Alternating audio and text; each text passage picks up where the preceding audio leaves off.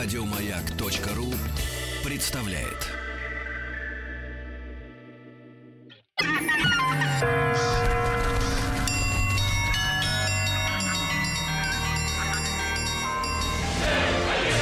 Русский мир.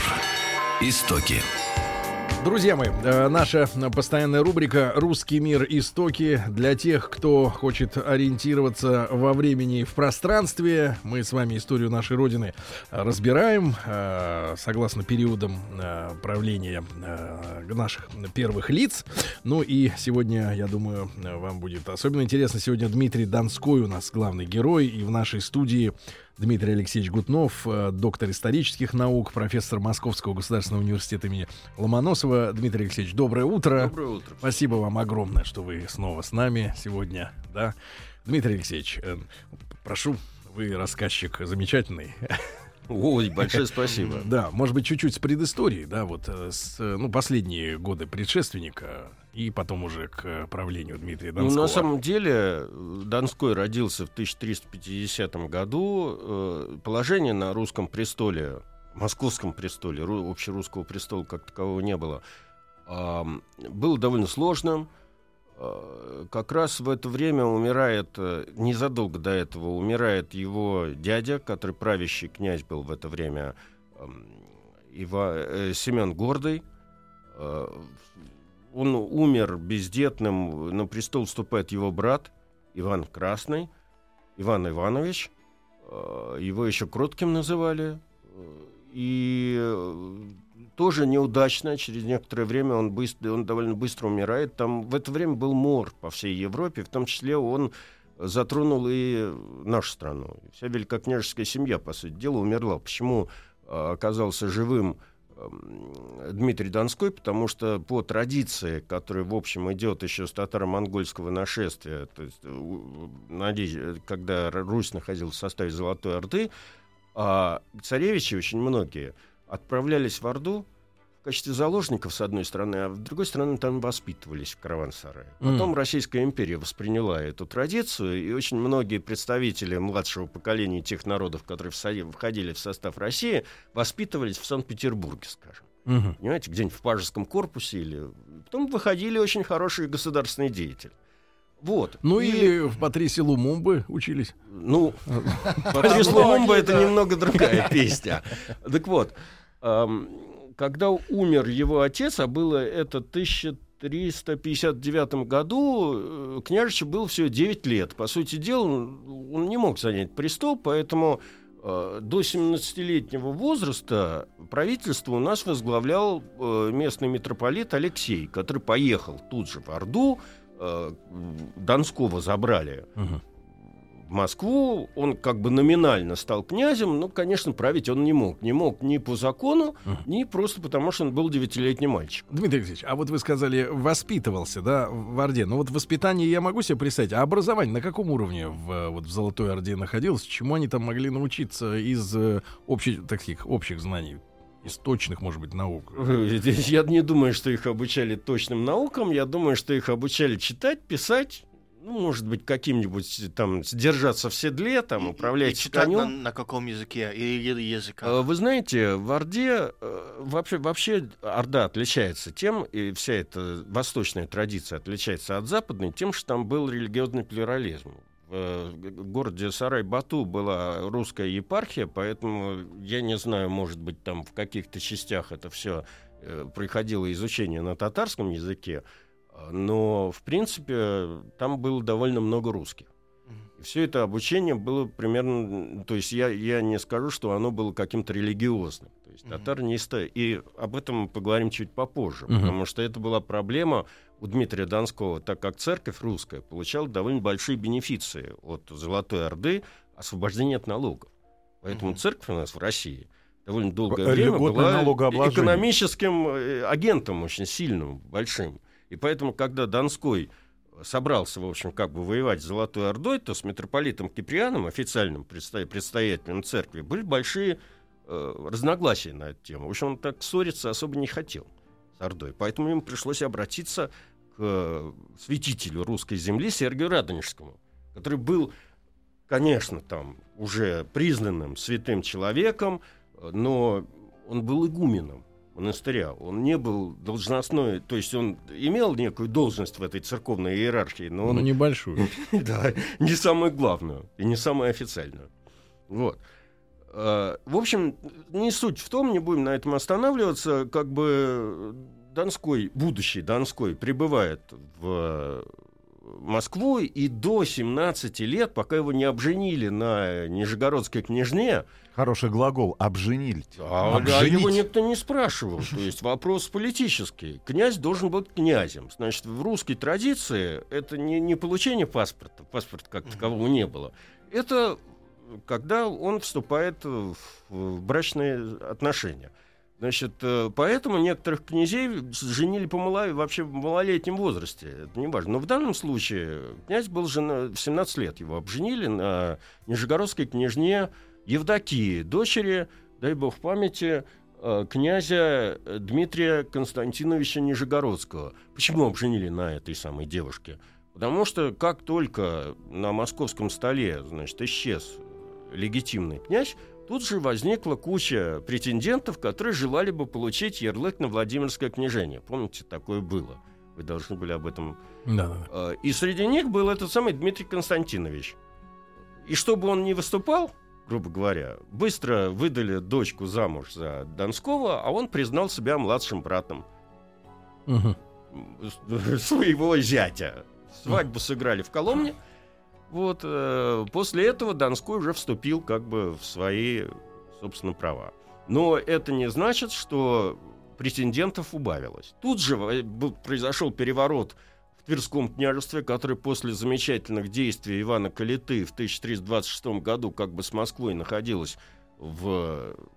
В ну, контрах.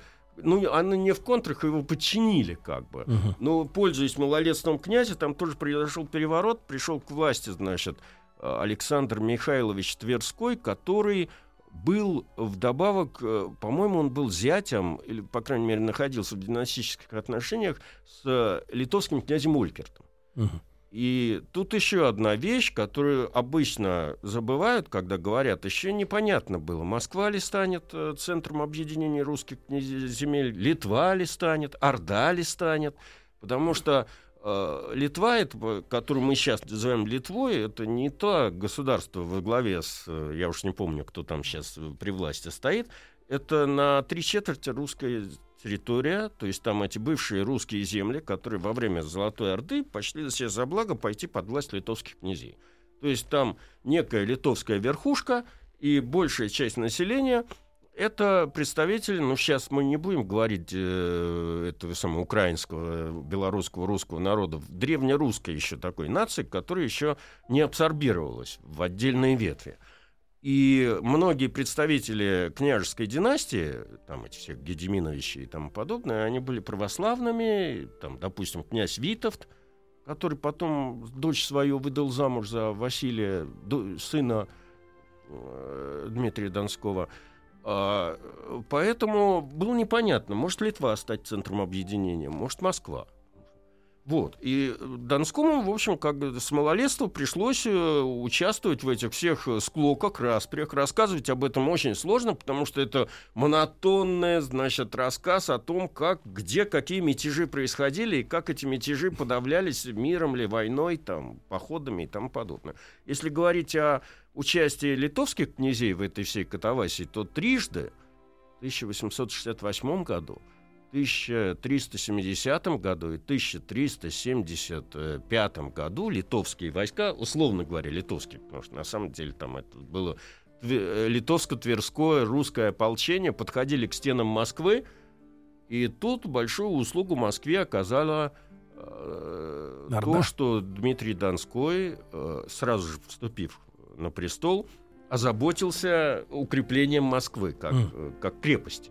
Тут же была деревянная, в общем, крепость, дубовая, но у нас же Москва много раз горела. Вот опять очередной раз горела, и когда очередной этот деревянный Кремль сгорел, было принято стратегическое решение, в общем, на самом деле стратегическое, строить не опять на старых фундаментах очередной деревянный Кремль, А построить, наконец, э, первый раз и надолго стали строить из белого камня. Это, это был для России инновационным предприятием, потому что у нас, конечно, умели строить из белого камня, особенно на севере. Но, во-первых, камни тут надо, надо было найти месторождение камня. Во-вторых, привести мастеров откуда-то из А откуда Владимира. же тащили материал?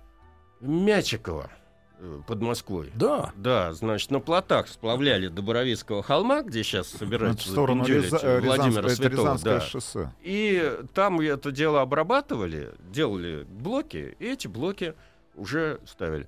Значит, э, Кремль образца 1368 года был белокаменным, имел 8 башен. По протяженности стен, э, пожалуй, он почти равнялся современному Кремлю, там две версты, говорят, значит, он по, по длине стены был. И, э, но меньше башен. Там было всего 8 башен, хотя многие из них сохранили, ну, нынешние башни сохранили тоже название. Фроловская башня, Никольская башня, Спасская башня, Боровицкая башня. Мгм. Вот. А Э, по высоте стены? М? По высоте имеются данные? Э, Вы знаете, я не помню, знаю только, что, конечно, таких вот завитушек, как на нынешнем Кремле, не было, которые он получил уже в конце 17 века, когда стало ясно, что Кремль превратился в резиденцию из э, крепости. Известно, что были эти деревянные накаты сверху, крыши такие. И, э, по сути дела, впервые, довольно быстро, с точки зрения истории, 50 лет назад закончилась э, Столетняя война, и там впервые применены были пушки. Мгм. Естественно, тоже пушки довольно примитивные. Не умели лить еще люди бронзу. Мгм. Поэтому эти пушки представляли из себя такие в большей степени чугунные э, эти бочки. Мгм. Значит, как бы окольцованные разного рода... Которые, наверное, регулярно разрывались? Не, не то слово, после третьего выстрела они разрывались. Вот примерно такие же, значит, были первый установлены... выстрел, по-моему, был очень эффективный. Да, ну по тем временам, ну как он, насколько может быть эффективный огонь? Вы представьте себе, чугунных ядер, как мы себе представляем, там по Мгм. 18 веку не было.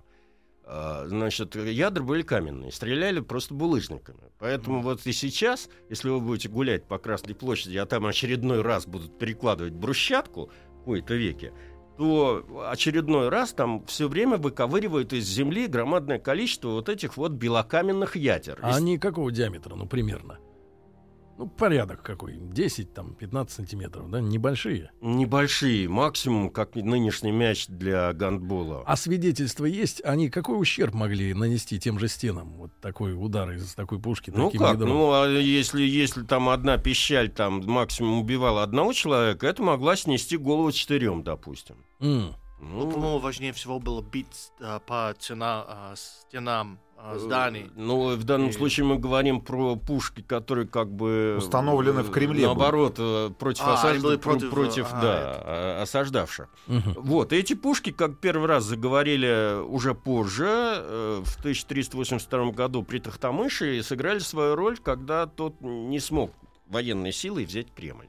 Но и в том, и без пушек, э, как бы эти стены сумели выстоять дву- двум приступам литовцев, а третий поход уже как бы просто отбили, и был заключен мирный договор, тоже интересно, в 1375 году между Россией и Литвой, по которой э, Ольгерт обязывался женить свою, своего сына Егайла на дочери э, этого московского князя. При этом э, Егайло обязывался принять православие, сделать православие официальной религией в Литве. М.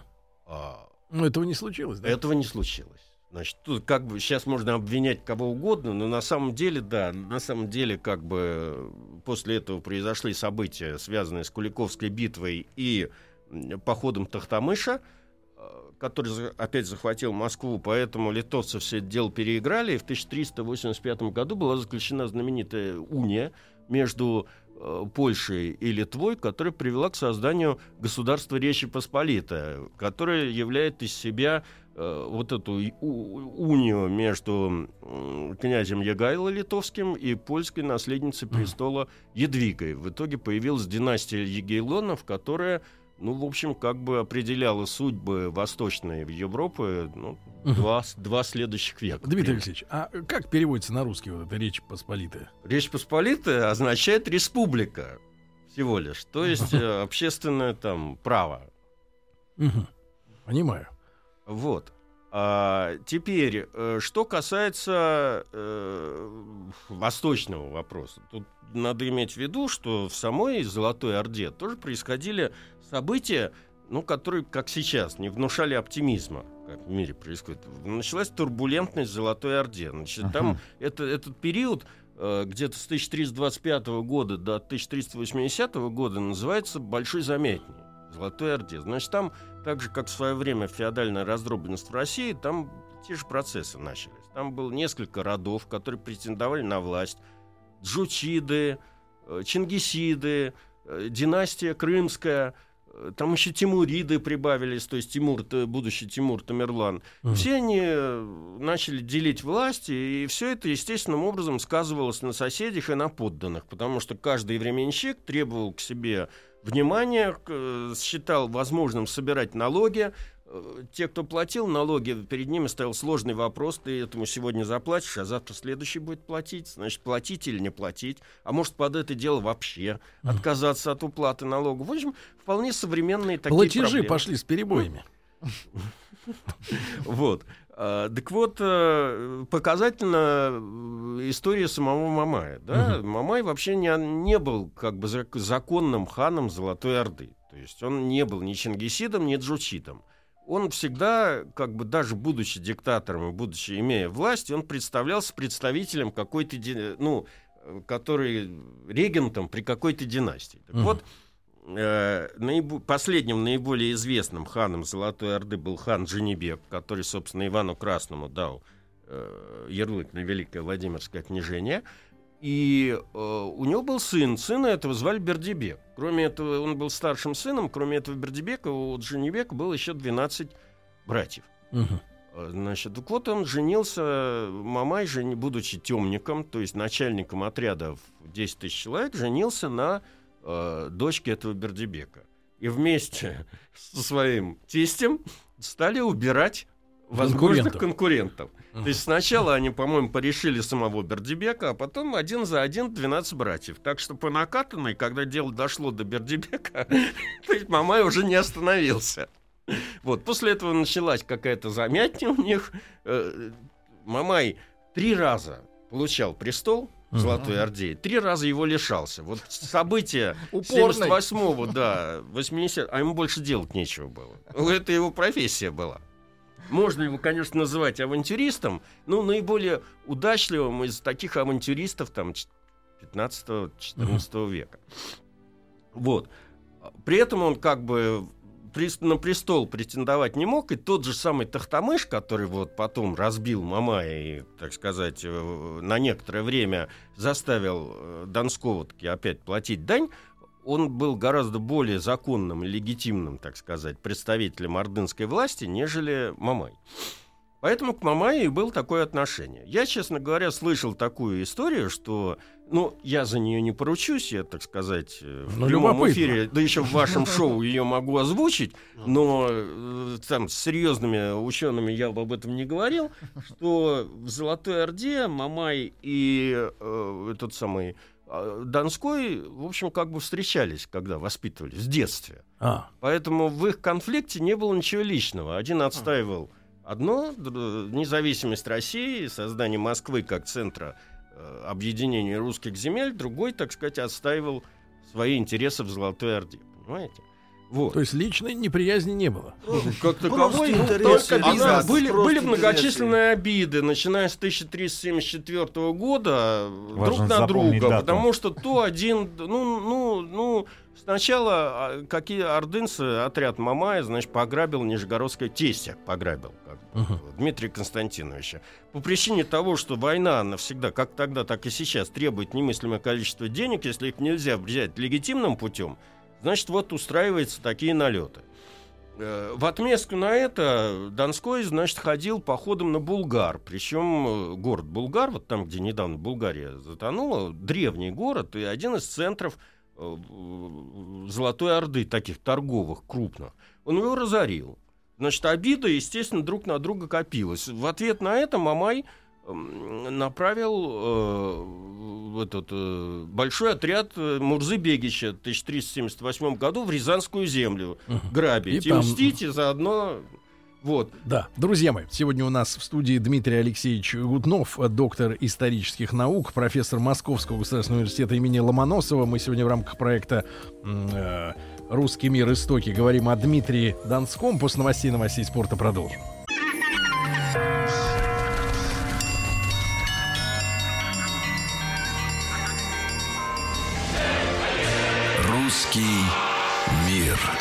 Истоки. Друзья мои, так, сегодня главный герой нашей истории Дмитрий Донской. э, и сегодня в нашей студии Дмитрий Алексеевич Гутнов, доктор исторических наук, профессор МГУ имени Ломоносова. И э, с Дмитрием Алексеевичем дошли мы до такой, ну, несерьезной с его точки зрения из- и такой серьезной же науки версии, да, что знакомы были Ну, э, Мамай и Дмитрий Донской лично, еще с детства. Да. Но потом накопились обиды, э, вот, и как-то вот... Совершенно верно. Которые выразились, вы- выразились кон- в конце концов вооруженные ст- столкновения. Ну, первое серьезное вооруженное столкновение, правда, не, не между ними лично, а между воеводами обоих э, сказать, лидеров, это между Мурзой и Бегичем, который вел с собой пять туменов, то есть, как бы считайте, 50 тысяч человек, на Рязанскую землю, и э, объединенной московской ратью, возглавляемым э, Боброком Волынским. Был такой воевода, бывший воевода Литовский, который перешел на московскую службу. И э, на реке Воже в 1378 году э, вот этому Бегичу было нанесено поражение, сам Бегич был убит, И, но это поражение, эта победа русских войск, она была своего рода знаковой, потому что это с- было первое, по-моему, за 150 лет такое э, первая открытая э, победа рус- русских над татарами за все время вот до, начиная с татаро-монгольского нашествия. А где это сегодня вот территориально происходило? Рязанская область. Вообще, Рязань тоже находилась в очень стра... вы- вы- Я вам рассказывал когда-то, что нынешняя Рязань это не, не, Не не та. та Рязань, которая была да, в свое время. Она на 60 километров севернее находится. Так вот, рязанский князь Олег находился в очень трудном положении, потому что он находился между все дороги из Орды на Русь. Э, Через вели- Рязань. вели через Рязань. Поэтому чуть что происходило, он был крайним в этой всей истории. Кстати говоря, именно поэтому он не участвовал в Куликовской битве ни на одной стороне, потому что он не знал, куда двигаться. Вот. А, и после этого обе стороны уже прекрасно понимали, что такое большое столкновение не за горами, обе стороны стали готовиться. Мамай провел мобилизацию э, по всей территории Золотой Орды. Этим он не удовольствовался, так сказать, качеством своей вооруженной силы. Он решил э, использовать, как бы мы сейчас сказали, контрактников. Значит, э, Ну, история показывает, что это всегда ошибка. Да. Подался к- через родственников э, это, там, крымских ханов, то есть не крымских, а э, казанских ханов Мгм. в Крыму, нанял э, этих легионеров, э, флы- фалангистов, так называемых, генуэзских. Значит, генуэзские колонии в Крыму, э, это Евпатория. Поэтому это правда, что итальянцы... Итальянцы, итальянцы. Вау. Натурально, это, это итальянские колонии в Крыму. Довольно Больше никогда не заказываю спагетти. Ну почему же? А, Так вот, э, там довольно сильна была эта итальянская колония. Причем самое смешное в этой всей истории заключается в том, что он платил не живые деньги, а он взял у генуэзцев кредит, и, И им... им же этот кредит отдал в качестве оплаты наемников. Нанял этих наемников, э, генуэзских фалангистов. То есть они сами себя купили. По сути дела, да. Ну, такие ситуации бывают. Это когда мы даем кредит Сирии, и на этот же кредит э, продаем Сирии оружие. Как. Ну, э, крутим оборот Ну, э, да, производственный. да, да. Си- Ситуация обычная вообще в мировой практике. Но в данном случае он собрал довольно большое войско. Донской тоже. А правда, примерно это сколько? Знаете, естественно, если верить всем э, письменным источникам, которые были написаны после Куликовской битвы, то для того, чтобы Ну, умолить... генуэзцы, наверное, с, при- с Да, процентами они сильно считали. приписывают. Где-то, значит, э, считается от 150 с- минимальная сумма, с- цифра, до 300 тысяч человек. Донской тоже как проводил мобилизацию, то есть э, был как бы собран военный совет чуть позже уже, когда стало известно, что в апреле, нет, чуть в мае 1380 года передовые отряды Орды двинулись в сторону Рязанского княжества, то э, как бы шел разговор между князьями, кто будет участвовать, кто не будет участвовать в этом походе. В итоге под знаменами Дмитрия Донского ему удалось собрать э, что-то такое 23 князя. То есть 23 княжества uh-huh. пришли к нему. Но самый главный был вопрос идеологический. Поскольку идеологии у нас э, традиционно ведала церковь, надо было убедить церковь благословить э, вот этот вот поход. Uh-huh. А для церкви это было совершенно не очевидно. Я уже в начале лекции рассказывал так как э, официальная церковь получала довольно большие ковришки от Союза Золотой Орды. От Союза Золотой Ордой. Поэтому отношения Донского с митрополитом Киприаном были ужасно напряженные. По разным причинам, но в том числе и по этой. И э, тогда за благословением будущих военных действий он обращается к Сергию Радонежскому.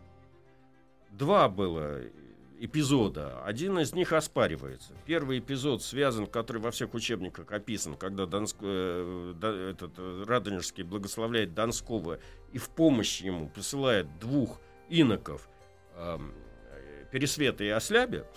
Тут тоже определенный комментарий должен быть, потому что иноки это еще не монахи. Монахи не имеют права носить оружие. Поэтому иноки это люди, которые не приняли постриг, поэтому они как бы еще вроде как меч, э, махать мечами могут и участвовать в сражении. Второй эпизод связан уже с, э, когда русская армия, то есть когда московская армия выходила из Москвы, а народу тоже было собрано немерено. Об этом говорит тот факт, что когда московская рать покидала Москву, 1380 году, они выходили из трех ворот одновременно. Такого, значит, москвичи не видели, такого количества как бы, людей. Uh-huh. И э, перед этим э, в районе нынешнего Донского монастыря э, Дмитрию явилась икона Донской Божьей Матери. Как она явилась, мы с вами обсуждать не будем. Но так или иначе, она там была обретена и вручена Донскому, по некоторым данным, тем же Сергием Радонежским, стала флагом этого похода знаменем. И на этом месте сейчас стоит Донской монастырь. Угу. Как зримый памятник этого события. С тех пор у нас же нашу страну охраняет икона в большей степени, чем ВС Российской Федерации. За южное направление военных действий у нас отвечает Донская икона Божьей Матери. За общее руководство Владимирская, за западное направление Тихвинская – за восточная Казанская, утерянная икона Божьей Матери. Вот. А, так вот, что происходило дальше? После всех этих событий, когда стало понятно, что столкновение неизбежно, и какие-то передовые татарские отряды уже двинулись в сторону, э, то есть перешли Волгу, двинулись в сторону Дона, кстати говоря, первым, кто сообщил об этом, был тот же самый Олег Рязанский который сам на войну не пришел под знамена, но проинформировал. Проинформировал, да. Русские войска выдвинулись, сбор в армии э, состоялся в Коломне. Причем пришли 23 князя не только из, э, собственно, русских, великорусских земель, но два или три князя э, из Литвы.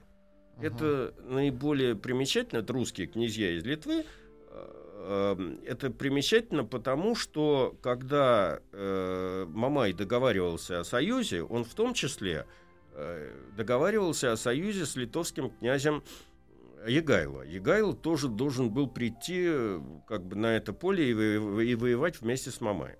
Значит, какая-то часть литовских князей решила для себя иначе. Это uh-huh. еще раз свидетельствует о том, что будущие государственные центры – центры объединений стран еще не устоялись в этом месте.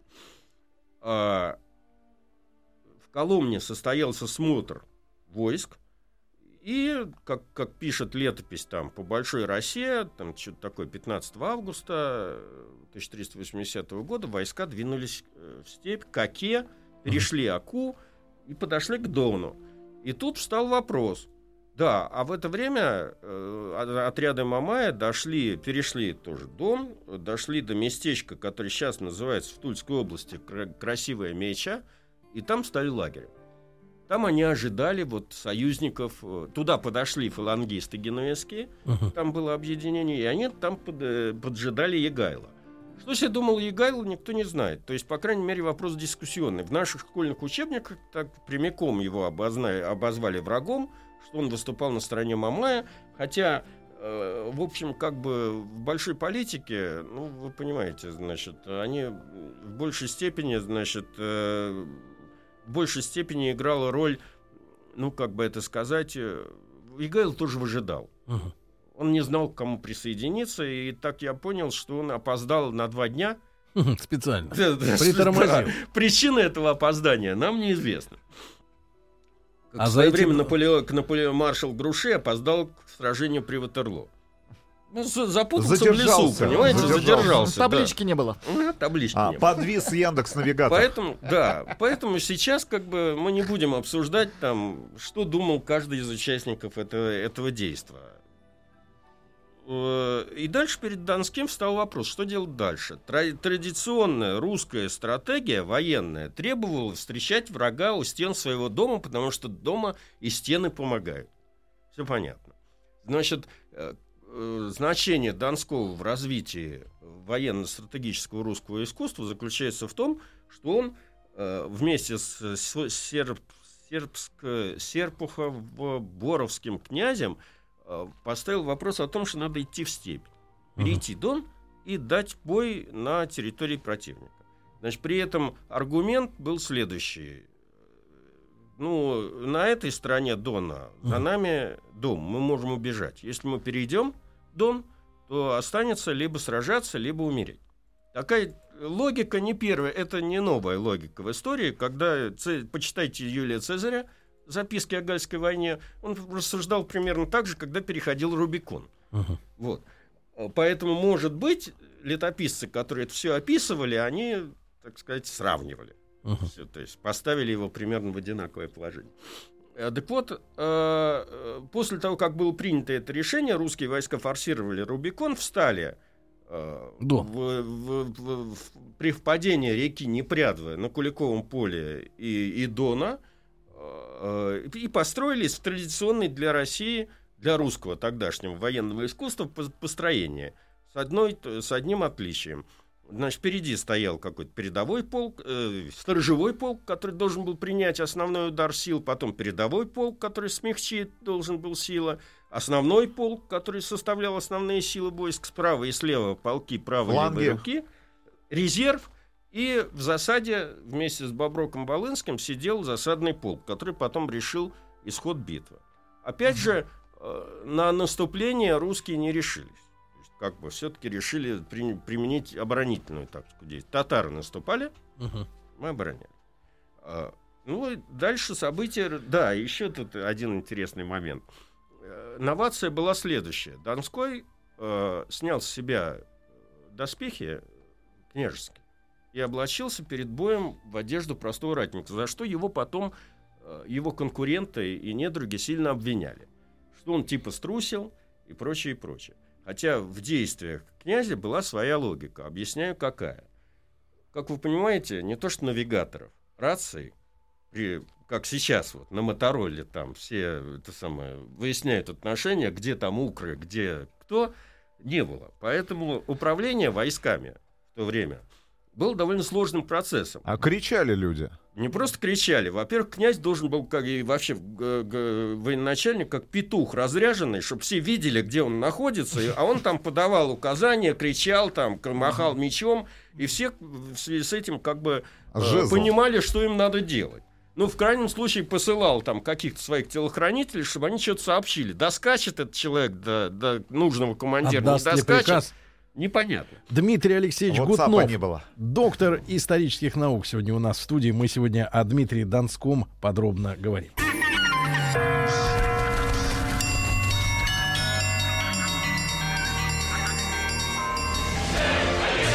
Русский мир. Истоки. Итак, с Дмитрием Алексеевичем Гутновым, доктором исторических наук, профессором МГУ имени Ломоносова, мы о Дмитрии Донском говорим. Вот уже подходим к Куликовской э, битве. К самому и вот, и вот загадка, да, Дмитрий Донской снял с себя княжеские доспехи. В чем же была логика?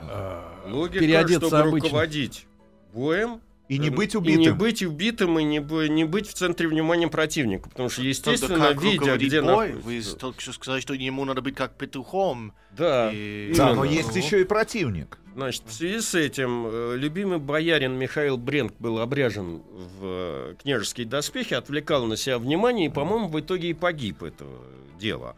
А Донской мог э, спокойно как бы руководить боем. Ну и поскольку я в цветноте временном, скоро мне заканчивать, мне остается рассказать, э, как, собственно говоря, Да-да. Куликовская битва протекала. Э, Битва протекала что-то такое около 9 часов. Началась ранним утром с знаменитых э, поединка Пересвет с Челубеем. Вообще некоторые историки отрицают как такового поединка именно этих двух людей. Надо иметь в виду, что до 20 века, когда мы все стали смотреть друг на друга через прицелы, а дальность э, стрельбы орудия там превысила вообще то, что вы противника видите, а, были определенные ритуалы и понятия о чести. Поэтому вот если мы говорим о 15 или 14 веке, вот эти вот поединки типа Ч- Челубея и Пересвета, они были не единичные. Это не то, что два богатыря сталка- с- схватились в одном месте. Всю ночь с одной стороны, и с другой выскакивали какие-то люди, которые для поднятия боевого духа, значит, вызывали на поединок, сталкивались там. Но это еще не была война, то есть это не было сражение. Это Ну, было и- ну, для, спортивный- для- для как- чего это? Для, э, как, как что перед решилось? гладиаторами выступали там дикие звери. как В общем, бы, на ну, разогреве раз- люди были. разогрев разогрева публики. Наверное, А один потом из уже так- хедлайнеры. Да, Да. одним из таких э, как бы поединков был поединок Пересвета и Челубея. Э, Слушайте, они ну с- как сегодня в спортивном комплексе Да. на любом э, знаковом боксерском Да мы поняли. поединке. Мы- Они, ста- они столкнулись, хорошо, оба э, от этого столкновения погибли, оба умерли, э, ну, были убиты, только этот э, Пересвет как бы удержался в седле, а того конь-то тащил. Вот это было, посчитали бл- благожелательной приметой. Вот после этого началось сражение. Первая часть сражения Мамай повел главный удар, и основной удар у него были вот эти вот фалангисты. Он направил на центр русской позиции, то есть они смяли этот сторожевой полк, врезались в передовой полк и уже вроде как стали месить э, Основной? основной полк. Э, но полк устоял, и эта атака просто захлебнулась. Как. Тогда Мамай перегруппировал силы на левый фланг, и все, что у него было, он, он ударил по левому полку левой руки и тоже центр русской позиции. Все было бы хорошо, но он оголил тылы. То есть оголился тыл этой наступающей армии, и в этот тыл ударил Боброк Волынский вместе с засадным полком. Э, Когда вам Это была конница? тыл... М? Конница или пехота? Сейчас я вам не скажу. Я думаю, что это смешано было. Там и то, и то. И когда вам ударяют в тыл, всегда неприятно. В общем, как бы увидев, что сзади кто-то напирает, да, та- тылу татары побежали. Остановить чужой. их было нельзя. Мамай бежал вместе с ними. А, причем его положение заключалось в том, что ужас его положения, что в это время как бы законный, как считалось, кня... э, хан Золотой Орды Тахтамыш уже вышел к Дону и тоже ждал своего. То есть, на самом деле, где-то Егайло гуляет и смотрит, чем дело кончится, а там Тахтамыш Мгм. гуляет. Так вот, э, первая стадия драмы Мамая заключалась в том, что он сумел собрать еще одно войско, дойдя до э, убежав. Но это войско вынуждено было сражаться на, с Тахтамышем, и Тахтамыш, в общем, как бы при- порешил. Э, Это войско Мамай бежал Кафу, то есть в Евпаторию нынешнюю, Гену- и тут же генуэзцы им предъявили Счет. счет. Значит, кстати говоря, еще раз а, немножко о Генуэз, э, э, небольшая ремарка. Вообще-то говоря, э, э, Донской мог с генуэзцами договориться. Но генуэзцы требовали за неучастие в походе Мамая и, соответственно, от Мамая за преференции, которые они получат от победы, чтобы был открыт русский рынок для итальянских товаров. А, а почему он не отказал? Э? Нет, Мамай им обещал. А, мама- А, а, вот мама. русская церковь была категорически против этого всего дела. А, Почему? Ну, потому что католики. Ну, потому что они не хотели конкуренции, они и так были монополистами на рынке. Это э, спросите, кто наиболее успешный, э, какая корпорация 2000 лет существует и не потерпела ни одного финансового краха? Церковь. Исключительно. Наша не исключение. И сейчас это вот проявляется заново. Они, они снова ведут довольно активную э, экономическую деятельность. Так вот, после этих событий Мамай был убит и похоронен где-то в Крыму. Даже есть место, холм, который, ну не Мамаев курган, как-то он по-другому называется, но место его могилы. А э, через два года под Москвой появился Тохтамыш, который пришел для того, чтобы его главная задача была восстановление выплаты дани, который явочным порядком, естественно, Донской перестал платить. Э, Тохтамыш встретил упорное сопротивление. Донской в это время в Москве отсутствовал, потому, потому что по, по традиции он выехал до приезда Мамая, до приезда Тохтамыша, чтобы собирать войско, ополчение. В итоге москвичи оказались один на один с Тохтамышем. Взять город Тохтамыш не мог, но и уйти с пустыми руками он не мог. Он стал, э, послал парламентеров в Москву, говоря, что он воюет не с москвичами, а с Дмитрием Донским, поэтому если ему выплатят какую-то дань, там, в 3000 рублей, Мгм. то он, вообще-то говоря, уйдет во свояси. Ну и наши легковерные, так сказать, товарищи эм, на это дело купились. Как только Мгм. ворота открыли, Москву очередной раз пожгли. Вот по результатам этого события произошло то, что я рассказывал чуть раньше. С одной стороны, Донской вынужден был восстановить выплату дани, Мгм. а с другой стороны, э, Ягайло женился на Едвиге. И, в общем, произошла уже союз Литвы и католической Польши, Ну, а а- не Литвы. В конце концов, почему эта победа не закончил а, период Ига? Э, Вообще-то говоря, период Ига, ослабляясь как бы, продолжался еще некоторое время, еще примерно столетие. Но главное значение этой победы заключается в том, что ам, после этого э, Золотая Орда вынуждена была признать самостоятельность московских князей, и уже никто особо не спрашивал Золотую Орду ярлыков на княжение и прочих, значит, этих как Мгм. бы Да. мандатов на управление этой территорией. Да. Донской был первый человек, который передал власть по собственному завещанию. Да, Дмитрий Алексеевич, огромное вам спасибо за интересный рассказ. Дмитрий Алексеевич Гутнов, э, доктор исторических наук, профессор МГУ имени Ломоносова. Если не успели сегодня послушать в прямом эфире на сайте радиомаяк.ру, можете сделать это в любое удобное для вас время. Еще больше подкастов на радиомаяк.ру.